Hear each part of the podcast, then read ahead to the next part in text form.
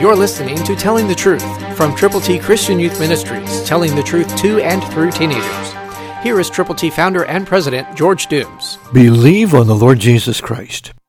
Are you concerned about some friends or family members who have strayed from the Lord?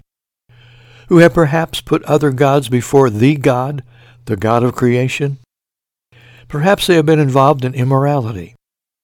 Whatever sins have been committed, God is willing to forgive.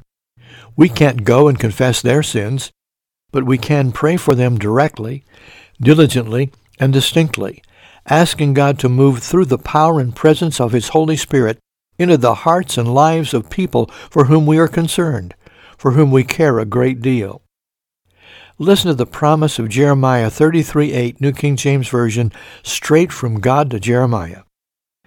I will cleanse them from all their iniquity, by which they have sinned against me, and I will pardon all their iniquities by which they have sinned, and by which they have transgressed against me. If we confess our sins, he is faithful and just to forgive us of our sins and to cleanse us from all unrighteousness. The wages of sin is death, but the gift of God is eternal life through Christ Jesus our Lord. Call on him. Ask him to reach out to the hearts of people and watch him work wonderfully. Christ through you can change the world.